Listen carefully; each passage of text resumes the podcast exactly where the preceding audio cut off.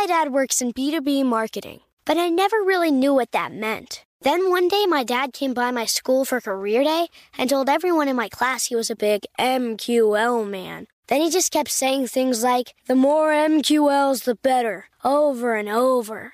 My friends still laugh at me to this day. I think it means marketing qualified lead. One thing's for sure I'll be known as the MQL man's kid for the rest of my days. Why couldn't you just be a fireman or a lawyer? Why?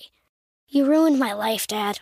Not everyone gets B2B, but LinkedIn has the people who do. And with ads on LinkedIn, you'll be able to reach people based on job title, industry, likelihood to buy, and more. Start converting your B2B audience into high quality leads today. We'll even give you a $100 credit on your next ad campaign. Go to linkedin.com slash customer to claim your credit. That's linkedin.com slash customer. Terms and conditions apply. LinkedIn, the place to be, to be. When you buy Kroger brand products, you feel like you're winning. That's because they offer proven quality at lower than low prices. In fact, we guarantee that you and your family will love how Kroger brand products taste, or you get your money back. So next time you're shopping for the family, look for delicious Kroger brand products because they'll make you all feel like you're winning. Shop now, in store, or online. Kroger, fresh for everyone. Hey, girlfriends, it's me, Carol Fisher, back with another season of the global number one podcast, The Girlfriends. Last time, we investigated the murder of Gail Katz. This time, we're uncovering the identity of the woman who was buried in Gail's grave for a decade before she disappeared. Join me and the rest of the club as we tell her story. Listen to season two of The Girlfriends, Our Lost Sister on the iHeartRadio app, Apple Podcasts, or wherever you get your podcasts. Welcome to The Gratitude Diaries, a production of iHeartRadio. Hi, I'm Janice Kaplan. Thanks for joining me for more practical ideas on how to be happier. Today's tip reframe, reframe, reframe. I've spent a lot of time and many years now thinking and talking about what makes us happier. And if I had to pick one single idea, it would be to learn how to reframe a situation. That means being able to take any event and turn it around to see the good. What we emphasize to ourselves is how we see things and how others end up seeing them too. I was talking the other day to a young guy who has a brand new baby at home. He's a finance executive and like so many people working remotely right now. He said that many of his calls with colleagues and clients now start with someone commiserating that it must be so tough for him to have a crying newborn around. He always answers, no, not at all. Sure, newborns cry, but having this amazing healthy baby is an incredible joy. And I'm working from home, so I get to be around him. I've never been happier. He said that people just don't know how to respond. We're good at sharing misery, but not always as good at sharing joy. So they just mumble something and the meeting goes on. His wife has the same upbeat attitude. I spoke to her when the baby was just a week old and asked her how the previous night had been.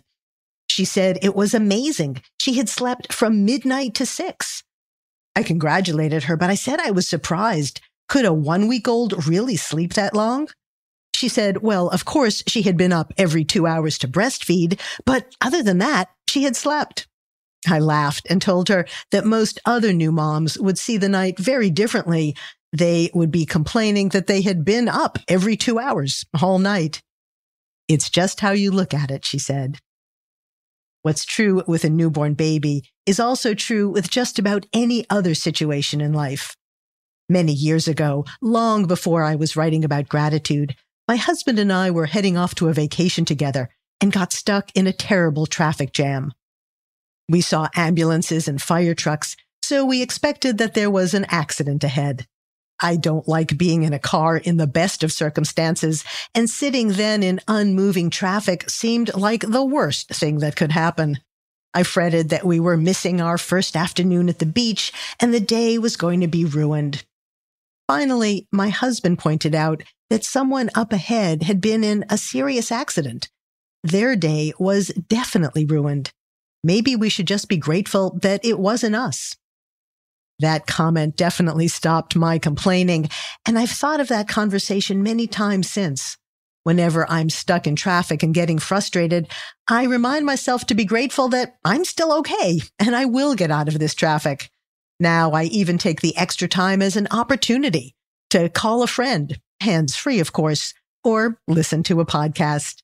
By reframing the situation, what could be frustrating becomes nothing to complain about and even something pleasant. Reframing usually takes place in our heads. It's how we think about something. The event doesn't change, but our perspective does. And that's what makes all the difference. Sometimes you can also reframe an event in a very tangible way. My sister Nancy is a terrific baker, and some years ago I was at her house for a dinner party when she was making a large chocolate souffle for dessert. Just as everyone was finishing the main course, she went into the kitchen to take the souffle out of the oven. I joined her and saw that it had risen high and looked beautiful. But when she put it on the counter, it collapsed, as souffles sometimes do. It looked terrible, and I didn't think she'd want to serve it at all. But Nancy pulled a pretty bowl out of the cabinet, spooned the souffle into it, and topped it with some whipped cream. We're having chocolate pudding for dessert, she said confidently. It's going to taste just as good. I've told that story to my own children many times because I think it is the greatest thing any of us can learn. You get to decide whether your dessert is a disastrous chocolate souffle or a delicious chocolate pudding. You get to decide whether being caught in traffic is a time to roar in frustration or listen to a podcast and call a friend. And whether you think you have a perfect baby or an excessively crying baby probably has less to do with that sweet baby than with your own attitude and expectations. So today, take any situation that you're about to complain about and reframe it. Find the positive, be grateful, and enjoy your chocolate pudding. Thanks for joining me. I'll be back with more practical ideas on how to add gratitude to your life and make every day a little brighter. The Gratitude Diaries is a production of iHeartRadio. For more podcasts from iHeartRadio, visit the iHeartRadio app, Apple Podcasts, or wherever you get your favorite shows. Hey, girlfriends, it's me, Carol Fisher, back with another season of the global number one podcast, The Girlfriends. Last time, we investigated the murder of Gail Katz. This time, we're uncovering the identity of the woman who was buried in Gail's grave for a decade before she disappeared. Join me and the rest of the club as we tell her story. Listen to season two of The Girlfriends, Our Lost Sister on the iHeartRadio app, Apple Podcasts, or wherever you get your podcasts. Get emotional with me, Radhi Devlukia, in my new podcast, A Really Good Cry. We're going to be talking with some of my best friends. I didn't know we were going to go there on I'm this. gonna go there this because people that I admire. When we say listen to your body, really tune into what's going on. Authors of books that have changed my life. Now you're talking about sympathy, which is different than empathy, Yeah. right? Never forget, it's okay to cry as long as you make it a really good one. Listen to A Really Good Cry with Radhi Devlukia on the iHeartRadio app, Apple Podcasts, or wherever you get your podcasts.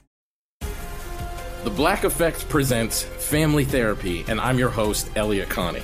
Jay is the woman in this dynamic who is currently co parenting two young boys with her former partner, David. David, he is a leader. He just don't want to leave me. But how do you lead a woman? How do you lead in a relationship? Like, what's the blueprint? David, you just asked the most important question.